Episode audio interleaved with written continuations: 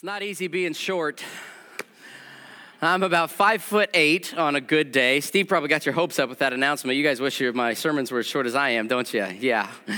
I don't know if you've ever actually seen Steve and I stand right next to each other, but he is significantly taller than I am. So when we decided that today we were going to preach on Zacchaeus, the short guy of the Bible, Steve decided that I was a little more qualified to bring that message, I guess. Don't worry, though, I'll get him back. When we preach on Methuselah, the oldest guy in the Bible, yeah, you know who's up. That's right. That's right. Open your Bibles with me to Luke chapter 19 this morning. Luke chapter 19. Some of you may know the story of Zacchaeus, this little short guy who was a tax collector. And we're going to kind of walk through his story just a little bit today and uh, figure out how it applies to our lives. But let's read the text to begin. Luke chapter 19, verses 1 through 10, starting in verse 1. Jesus entered Jericho and was passing through. A man was there by the name of Zacchaeus. He was a chief tax collector and was wealthy. He wanted to see who Jesus was, but because he was short, he could not see over the crowd. So he ran ahead and climbed a sycamore fig tree to see him, since Jesus was coming that way. When Jesus reached that spot, he looked up to him and said, Zacchaeus, come down immediately. I must stay at your house today. So he came down at once and welcomed him gladly. All the people saw this and began to mutter, He's gone to be the guest of a sinner. But Zacchaeus stood up and said to the Lord, Look, Lord, here and now I give half of my possessions to the poor. And if I've cheated anybody out of anything, I will pay back four times the amount. Jesus said to him, Today, salvation has come to this house because this man too is a son of Abraham. For the Son of Man came to seek and to save the lost. It's not easy being short. And Zacchaeus knew that from experience. Zacchaeus was a wee little man, and a wee little man was he. Zacchaeus was this pint sized little person, and everybody around looked down on him, socially and physically. When Zacchaeus was finally old enough to get his license, he had to sit on a phone book as he drove his camel around just to see over the hump. At synagogue school, Zacchaeus was always the last one to get picked for the kickball team. When he walked through the marketplace, people would chuckle and they, they would make fun of him. hey, hey, Zacchaeus, how's the weather down there? Somebody else would pipe up, hey, don't make fun of Zacchaeus. And he's really sensitive about his lack of height. Besides, you might make him mad and he'd punch you in the knee.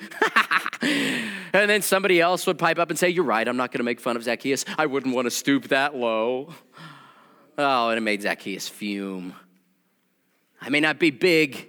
He said, I may not be tall, but I got brains and I'll get even.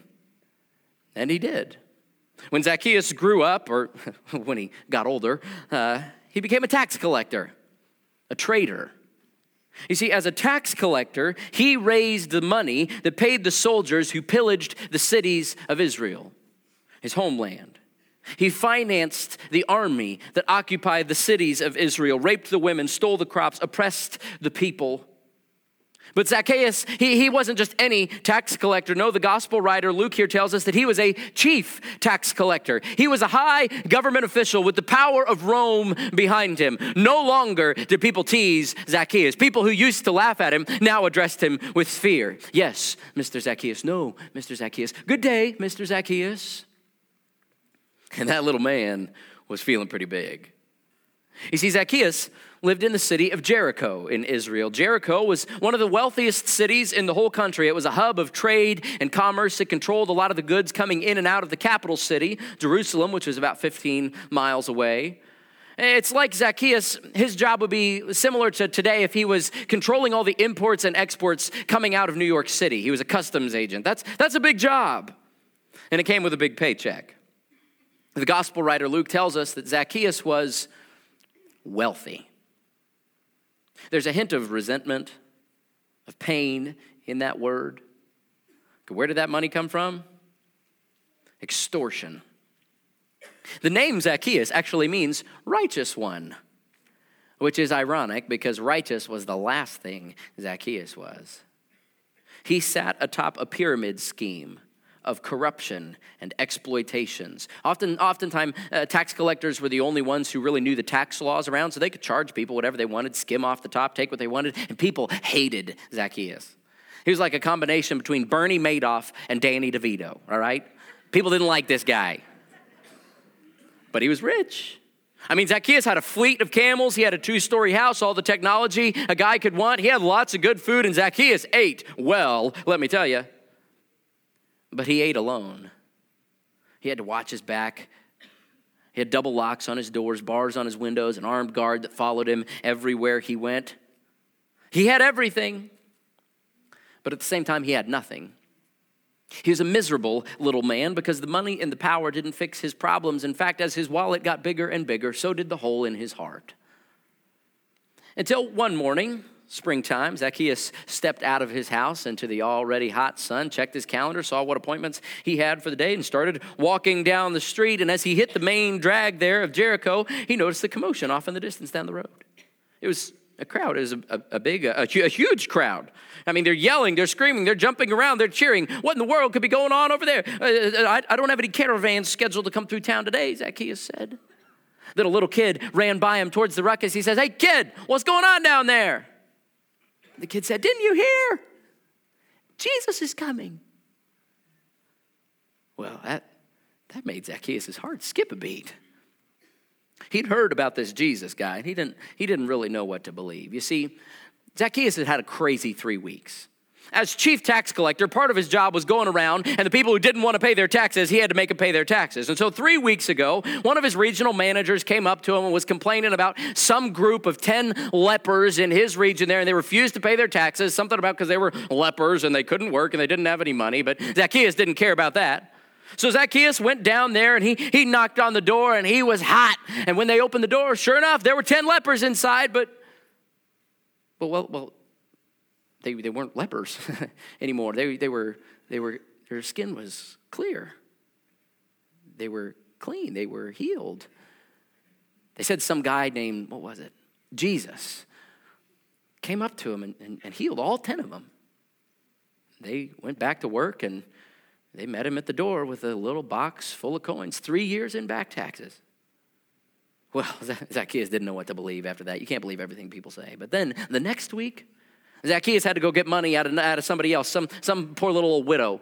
And she was talking about how three years ago her husband died, and so she didn't have much income, you know, fixed income kind of thing. I don't have enough to pay my taxes. And then last week she said her son died, and something about funeral expenses I can't pay. Well, Zacchaeus, hey, there was no mercy law in the tax codes. All he saw was the unpaid word stamped right next to that girl's name. So he went, he knocked on her door, and she met him at the door with a fistful of cash. What in the world? And she told them that the last week while her son's funeral procession was going down the road, some guy came up and interrupted the ceremony. And, well, she said he, he brought her son back to life. She said it scared the undertaker so bad that he gave her her money back, said, Keep it, I'm out of here. and that was the money that she gave him to pay for the taxes. And Zacchaeus' mind is spinning at this point, but he got the money. That's all he cared about. And then last week, in Zacchaeus' hometown, there in Jericho, there's this beggar who always sits outside the city, cardboard sign, some guy named Bartimaeus. He's blind. Feed me, I can't see, you know. Zacchaeus didn't care about that. All he got was pennies. It wouldn't make a big difference if the guy paid his taxes or not, but Rome wanted his money, and so Zacchaeus had to go get blind Bartimaeus to pay his taxes. And so blind or Zacchaeus walks up to blind Bartimaeus' dilapidated, run-down little shack, knocks on the door, the door opens, and there, standing in front of Zacchaeus, is a clean-cut man with piercing eyes. I mean, it sure, sure looked like Bartimaeus, but it couldn't be. Bartimaeus was blind. No, it's me, Bartimaeus said. I was blind. Now I can see. You see, Jesus met me outside of town when I was begging, and he opened my eyes. This Jesus guy, he, he saves people. Bartimaeus sold his seeing eye dog, and so he gave the money to Zacchaeus there to pay the taxes. And well, Zacchaeus, he, he just didn't know what to think about that, this, this Jesus stuff. And so when the kid runs by down the road to see Jesus, well, well, Zacchaeus just had to go check it out for himself. And so Zacchaeus goes down and he joins the crowd, but he's about elbow height of everybody else. So he gets jostled out in the hustle and the bustle, but he wants to see Jesus. So he stands on his tiptoes. He tries jumping up and down, but, but it, it doesn't do any good. He can't see Jesus, but he's, he's a little man, but he's got a big brain. And the big brain got to working and he thought, I know what I'll do. So Zacchaeus took off running as fast as he can, which was like barely faster than the crowd was walking, but he made it outside the city before they did. And outside the city, there was this, this sycamore tree. Squatty trunk, low branches. One of the branches went out right over the road, thick leaves. Zacchaeus jumped up and, and grabbed the first branch, pulled himself up. He must have been quite a sight balding, chubby, middle aged man scrambling up a tree in his designer suit. but he got up there, he hid himself behind the leaves a little bit. You see, Zacchaeus wanted to see Jesus, but he didn't want Jesus to see him. And this is where the story gets crazy. Luke tells us that Jesus was passing through Jericho. And all along through Luke's gospel, we've been seeing that Jesus is intent on getting to Jerusalem. He's going to make it to Jerusalem in time for the Passover feast and he's going to die there. But he's intent on making it to Jerusalem. And oh, sure, I mean, the people of Jericho would have loved to have Jesus stay. The mighty teacher, the wonder worker, of course, everybody wanted Jesus to stay at their house. And the crowd is, is jostling, they're going crazy around Jesus. Everybody wants his attention, wants him to notice them. They want a wink or a wave or a handshake or just a nod. But Zacchaeus, or excuse me, Jesus just, he just walks right on through. He keeps going. And then he gets outside the city and then he stops looking up at this tree. What in the world are you doing, Jesus? We just, you were so intent on getting through the city and now you stop. There's nothing up there. But you know Jesus. Jesus always sees things that other people don't see. And he looks behind the leaves and he sees a little middle aged man with a big problem. All the money in the world and no satisfaction to show for it. Well, when Jesus stops to look up, the crowd does too, and they see Zacchaeus up there in the tree, and Jesus hollers at him, Zacchaeus? And the crowd's thinking, ooh, here we go. We got him cornered now. Jesus is going to let him have it for what he's done to us. Let's go, Jesus. And Jesus says, Zacchaeus, come down here right now. And the crowd's thinking, oh, let it rip, Jesus. And Jesus says, Zach, coming over to your house for lunch today. Can I crash on your couch tonight? Wait, what? Excuse me, Jesus, I don't think you know who you're talking to. But Jesus knows exactly who he's talking to. Everybody else in Jericho wanted Jesus to stay at their house, but the one lucky winner is the guy who least deserved it. The funny thing about this whole scenario is that, that Zacchaeus thought he was the one looking for Jesus, but Jesus was the one looking for Zacchaeus. He was leaving the 99 to go after the one, just like he does. Jesus saw Zacchaeus when nobody else did. He, he noticed him when everybody else was elbowing out and ignoring him. You see, Jesus is here to seek and to save and to see the lost. He saw lost people. Do we see people the way Jesus does? It's like when you're buying a car. Let's say you're shopping for a new car, and I don't know, hypothetically, let's say you're shopping for a black Chevy Equinox. And when you start shopping for a black Chevy Equinox, all of a sudden you start seeing black Chevy Equinoxes everywhere, right? Because you trained your mind to see things that you don't normally notice. And that's what Jesus does with lost people. And that's what we're called to do with lost people, with any people. Jesus sees people. Jesus would see the single mom dropping her kids off at daycare so she can head to her second job, just trying to scrape it by her and ends, meet. Jesus would see the lonely person at church sitting in your row right now. Jesus sees that girl with the tattoos and the piercings and the drug habit, and he loves her just the same. Jesus sees the guy out there on 40 with his cardboard sign, says, We'll work for food. And Jesus doesn't scoff at him, saying, bum, yeah, right, you're just going to spend it on cigarettes. No, Jesus loves him like a person who's made in the image of God. Jesus sees people. Maybe today you're here and you don't feel like anybody sees you. Jesus does. He sees you and he sees right through to the hurt in your heart, just like he saw Zacchaeus. And he's calling us to see other people that way too. Jesus saw Zacchaeus, and Zacchaeus welcomed Jesus. When they get together at Zacchaeus' house, well, Zach, he puts on quite a spread. They had a feast. They ate and they ate and they ate. Now, let me tell you, to the Jews, we got to understand meals were a really sacred time. Meals were a time where God's very presence was expected and awaited and enjoyed. And so God gave his people lots of guidelines for meals because for the Jews, their hope lay in their holiness. That the only way they could maintain a right relationship with God was to be pure and to be holy, to follow the law, and then when they didn't, to make sacrifices. And so, in order for them to maintain purity and holiness, they had certain regulations with how they ate. They had certain ways they had to wash their hands, and certain foods they could and could not eat, and certain people they could and couldn't eat with, and certain places they could and couldn't eat. And every time they ate, it was an act of religious devotion to God. One writer says that uh, for them, doing lunch was doing theology. Even if the outside world was all mixed up, your table was a place where the boundaries were clear, where the good was separated from the bad. And so, eating with somebody like Zacchaeus, a sinner, sharing a plate with a traitor, a compromiser like that, well, it just wasn't done. Now, those food laws that the Jews followed, they weren't bad. They were meant to keep the people pure and holy. That's good. If the people, sinful people, came in contact with uh, impure food, or if they went into the house of a Gentile, or if they uh, touched a leper, or if they came in contact with a dead body, the uncleanness from those things would transfer to them. It was contagious. They would be defiled, and they had to go through these cleansing rituals so they could worship God again. But then Jesus came, and he changed all of that because Jesus was the first and only person who was truly pure and truly holy. So when Jesus touches lepers, instead of their uncleanness being transferred to him, his cleanness is transferred to them.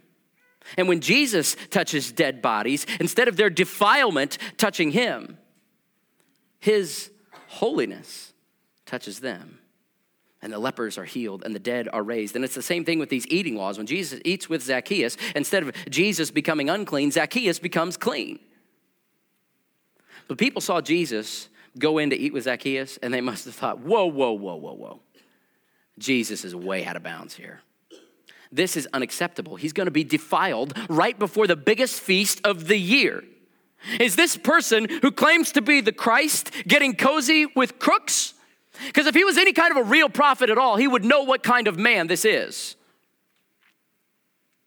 When Jesus eats with Zacchaeus, serious doubt is cast on Jesus' character. A serious doubt is cast on his reputation as a prophet and a rabbi. But Jesus looked at Zacchaeus, and instead of just seeing an unclean traitor, Jesus saw a person, a man with a house and a story, a messy story. And Jesus stepped right into that messy story and he brought his cleanness to it. Jesus is, after all, the Messiah. Jesus loves messy people. He does. Do you ever wonder what the conversation was like around the table? I do. Maybe Zacchaeus connected with Matthew, Jesus' disciple, who was also a reformed tax collector. Uh, I bet, I wonder how long it had been since somebody looked Zacchaeus in the eye and gave him dignity the way that Jesus did. I don't know what they talked about, but as they did, I bet Zacchaeus got about six inches taller. His shoulders a little straighter, his eyes a little brighter. And then Zacchaeus stood up. He was so short, most people couldn't tell he was standing, so he had to get their attention. He said, Listen up, everybody. I, uh, Jesus, uh, right now, I'm, I'm giving half of everything I have to the poor. Yeah. And if in my years of tax collecting I've cheated anybody, well, I'll, I'll pay it back four times the amount that I took. Whoa. I guess you could say that at that point, Zacchaeus was shortchanged. his career as a tax collector was cut short, and you could track his conversion with his checkbook. Tell me, if I looked at your transaction history, would I be able to tell that you're converted? Zacchaeus is basically saying to people, he's saying, All right, everybody, come tell me how I ripped you off. Joe, I'm sorry I took your Kia as collateral last year. I parked my BMW on your driveway. Keep it. Susan, I know that uh, those extra charges I've been putting on you the last few years have emptied your college savings, so I'm going to pay your kids' tuition this year. Wow. Normal restitution, what a person had to pay back when they took something, was you had to pay back what you took plus 20%. But Zacchaeus is paying back four times the amount that he took. This is crazy. Because Zacchaeus has gone from a man who is hopeless, cut off from God, cut off from his people, cut off from the family of Abraham, from the promise and the blessing. He is hopeless. And now he's restored. Some of you today might feel hopeless. Maybe you feel cut off. Maybe you need to welcome Jesus in because when you do, you will find that the table with Jesus, anywhere Jesus is, is a place of restoration. Broken lives are restored. Just like Jesus said to Zacchaeus, he says, This man too is a son of Abraham. That's huge for a guy who abandoned his people. He's restored among God's people, the family of God, the family of Abraham. He's now a recipient again of God's blessing and his promise. When you welcome Jesus into your life, he will restore your brokenness. I promise. He promises. So far, we've seen two voices in this text. We've seen Jesus call Zacchaeus down from the tree and pronounce salvation to him, and we've seen Zacchaeus uh, say that he's going to repay everything back that he took. But there's a third voice in this text that we haven't looked at yet. It's the voice of the crowd. Verse 7 All the people saw this and began to mutter, He's gone to be the guest of a sinner. You see, it isn't all hunky dory in Jericho when Jesus goes to have lunch at Zach's place. Not everybody's live tweeting the event saying, Yeah, Zacchaeus got saved. No, it was the same then as it often is now. We don't have a problem with the fact that Jesus saves people. We like that. It's just all too often Jesus saves the wrong people. He's out there and he's saving sinners and tax collectors and prostitutes and Samaritans. And they, like we can sometimes think, say, wait, wait, wait, wait, wait, Jesus, we're the ones waiting for you. We're the good ones. Why are you hanging out with riffraff like that, Jesus? They're, they're, they're, they're dirty, Lord. One old preacher told the story of a man who messed up big time. He was a well known sinner around town, and finally his church had had enough of it. They kicked him out and told him to never come back again. Well, eventually this man repented. Gave his life to Jesus. He, he straightened himself out, and he wanted to come back and be restored to his church family, but they wouldn't let him in. And so the man goes up to the Lord, so the story goes, and he says, Lord, they won't let me in because I'm a sinner. And the Lord replied, Well, what are you complaining about? They won't let me in either. You see, God is hard at work seeking and saving people who rub us the wrong way. And if we want to be a church that is filled with the Spirit of Jesus, then we have to become a church that's filled with those kinds of people. Who is it in your life that if God saved them, forgave them, it would make you grumble? the person who cheated on you or betrayed you, hurt you, abandoned you, abused you, ripped you off, divorced you, hit you, lied about you, fired you. What if God saved that person? What if He forgave them just like that? Would it make you grumble? Because that's the kind of person God's after. Jesus can save anybody. And that's what we see in this story. Jesus sees Zacchaeus, Zacchaeus welcomes Jesus, the people grumble, and Jesus saved. Jesus did his best work in the guy that people least expected. So Zacchaeus was, was this man who's covered in shame. He's despised and rejected and hated. And Jesus is the opposite. People love Jesus, they're wild about him. And yet Jesus chooses to step into Zacchaeus' life, into Zacchaeus' home. And when he does, the people's hatred for Zacchaeus falls on Jesus. Jesus identifies himself with Zacchaeus. And he takes Zacchaeus' shame upon himself. And in exchange, he gives Zacchaeus his honor and his dignity and restoration among his people in the family of God. It's just like Jesus said. Today, salvation has come to this house, for this man too is a son of Abraham, for the Son of Man came to seek and to save the lost. When I, I used to, when I read that salvation had come to this house, I used to think that that just meant that Zacchaeus got saved. And I think it does mean that, but I also think it means more than that. Because salvation came to his house when Jesus came to his house. Jesus who is salvation, whose name means salvation. Jesus came and he exchanged his honor for Zacchaeus' shame and he restored Zacchaeus to new life. Has salvation come to your house yet?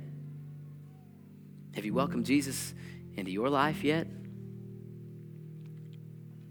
Zacchaeus found salvation and he found life when he met Jesus. When he climbed up on a tree outside Jericho and then he welcomed Jesus into his home.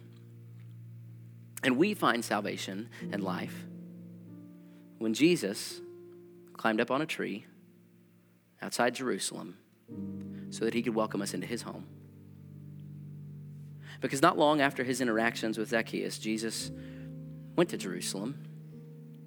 And there he was arrested, beaten, and mocked, dragged outside the city to a garbage heap, and hung on a cross, taking our shame upon himself so that we could have his dignity, taking our exile so that we could be restored as sons and daughters of God.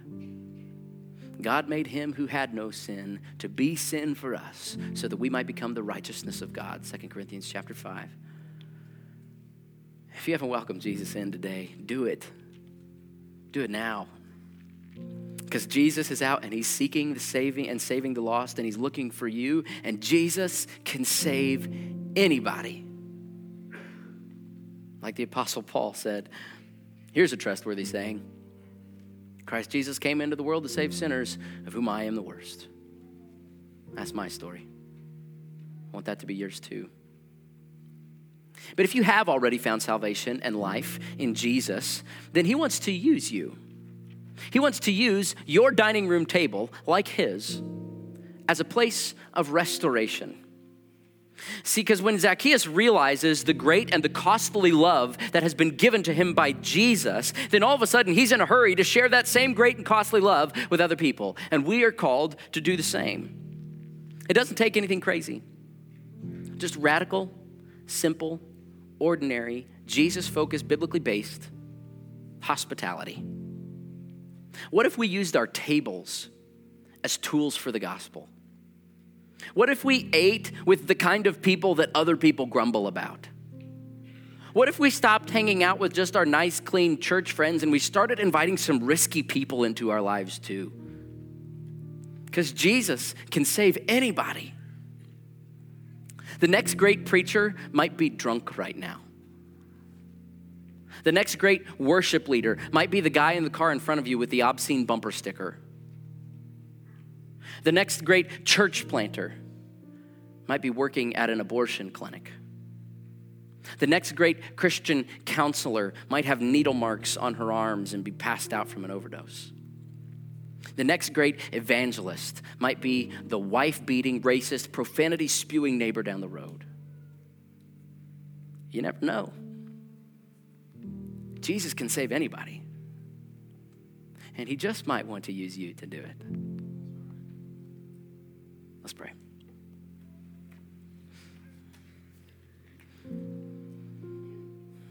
Jesus, thank you for seeking and saving the lost. Thank you for seeking and saving us, even when we tried to hide from you. And we come now, as Zacchaeus did, to acknowledge you as Lord. And we ask you to send us to the people that everybody else thinks is hopeless. Send us to those people. And Lord, use us to welcome them into your home as we welcome them into ours. We love you. In your name we pray, amen.